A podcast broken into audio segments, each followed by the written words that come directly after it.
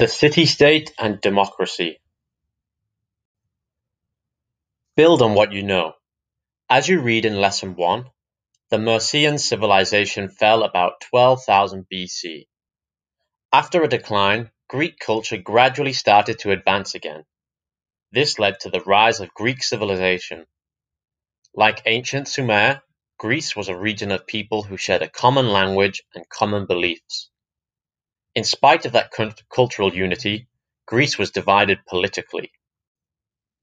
The rise of city-states. Essential question. How was Greece organized politically? In Lesson 1, you learned how, how geography divided Greece into small regions. Because of this, the basic form of government was the city-state. A city-state is a state made of the city and its surrounding lands. The colonies founded by Greeks around the Mediterranean were also city-states. Greek city-states. St city-states became common in Greece about 700 BC. In Greek, the word for city-state was polis. Most city-states were small. Geographic features such as mountains limited their size. Athens and Sparta were the largest Greek city-states. Their lands included the plains that surrounded the city center. Most Greek cities had fewer than 20,000 residents. Because a city-state was fairly small, the people who lived there formed a close community. Layout of the city. The center of the city was the agora. The agora was an open space where people came for business and public gatherings. Male citizens met there to discuss politics. Festivals and athletic contests were held there. Statues, temples, and other public buildings were found in and around the agora. Many cities had a fortified hilltop called an acropolis. The word means highest city. At first, people used the acropolis mainly for military purposes. High places are easier to defend. Later, the Greeks built temples and palaces on the flat tops of these hills. Ordinary houses were built along the hill's base. Forms of government. Essential question. What different political systems evolved in the city-states of Greece? Each city-state of Greece was independent. The people of each one figured out what kind of government worked best for them. As a result, different city-states used different political systems. Some city-states kept the same system of government for, for centuries. Others slowly changed from one system to another. Monarchs and aristocrats. The earliest form of government in Greece was monarchy. A monarch is a king or queen who has supreme power. Therefore, a monarchy is a government that a king or queen rules. Most Greek city-states started out as monarchies, but changed over time. Aristocracy is another name for the upper class or nobility. In Greece, the aristocracy were people who descended from high-born ancestors. Some aristocrats believed that their ancestors were mythical heroes. The Greek city-state of Corinth began as a monarchy.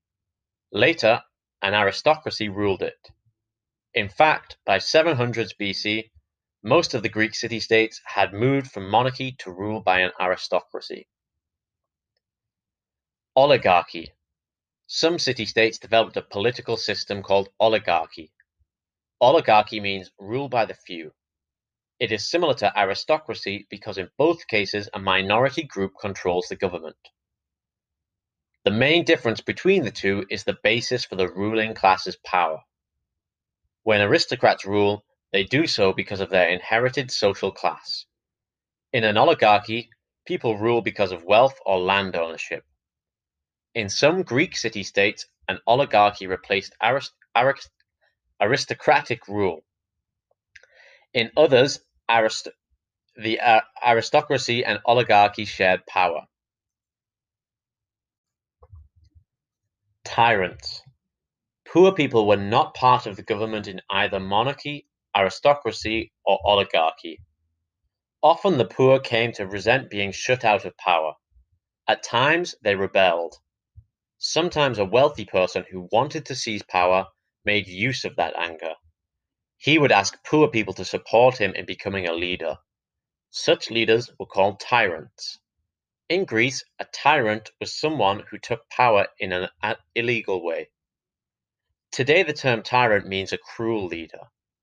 To the Greeks, a tyrant was simply someone who acted like a king without being of royal birth. Some Greek tyrants worked to help the poor.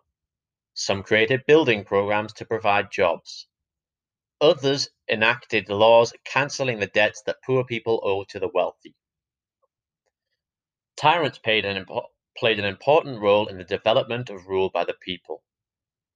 They helped overthrow the oligarchy. They also showed that if common people united behind a leader, they could gain the power to make changes. Athens builds a limited democracy. Essential question How did limited democracy develop in Athens? By helping tyrants rise to power, people in the lower classes realized they could influence government. As a result, they began to demand even more political power. Citizenship. One of the major legacies of ancient Greece is the idea of citizenship, which the Greeks invented. In today's world, a citizen is a person who is loyal to a government and who is entitled to protection by that government. To the Greeks, a citizen was a person with a right to take part in ruling the city-state. A citizen had to be born to parents who were free citizens. In much of ancient Greece, people of both upper and lower classes were citizens, but only upper-class citizens had power. By demanding political power, the lower-class citizens were asking for major change to their society. Such a change does not happen quickly. During the 500s BC, two leaders in Athens made gradual reforms that gave people more power. Those leaders were Solon and Cleisthenes. Solon and Cleisthenes. In the 500s BC, trouble stirred in Athens.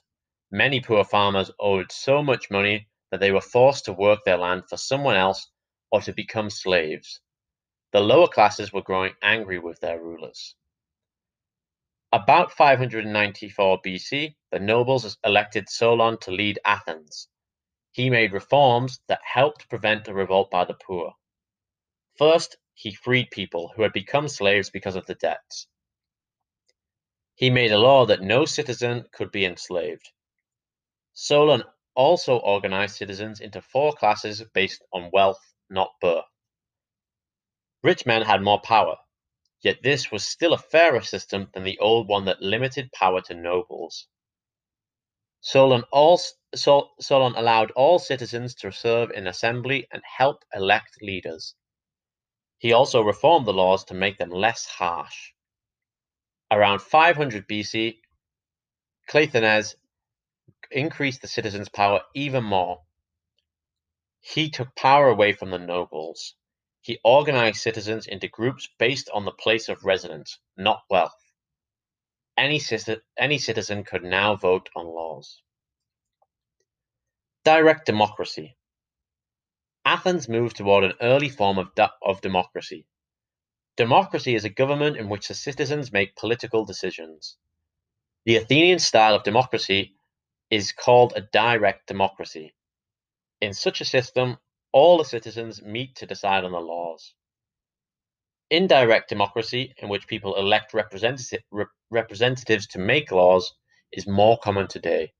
The United States is such an example. Limited democracy. Athens had a limited democracy. It did not include all of the people who lived in the city-state. Only free adult males were citizens who could take part in government. Women, slaves, and foreigners could not take part. Non-citizens were not allowed to become citizens. Review. How did reformers change the government of Athens? The people of Greece lived in independent city-states. Greek city-states had various types of government, monarchy, oligarchy, and direct democracy. Over time, the male citizens of Athens gained the power to make political decisions. Why it matters now. Athens is often called the birthplace of democracy. Many people in today's world are seeking to replace other forms of government with democracy.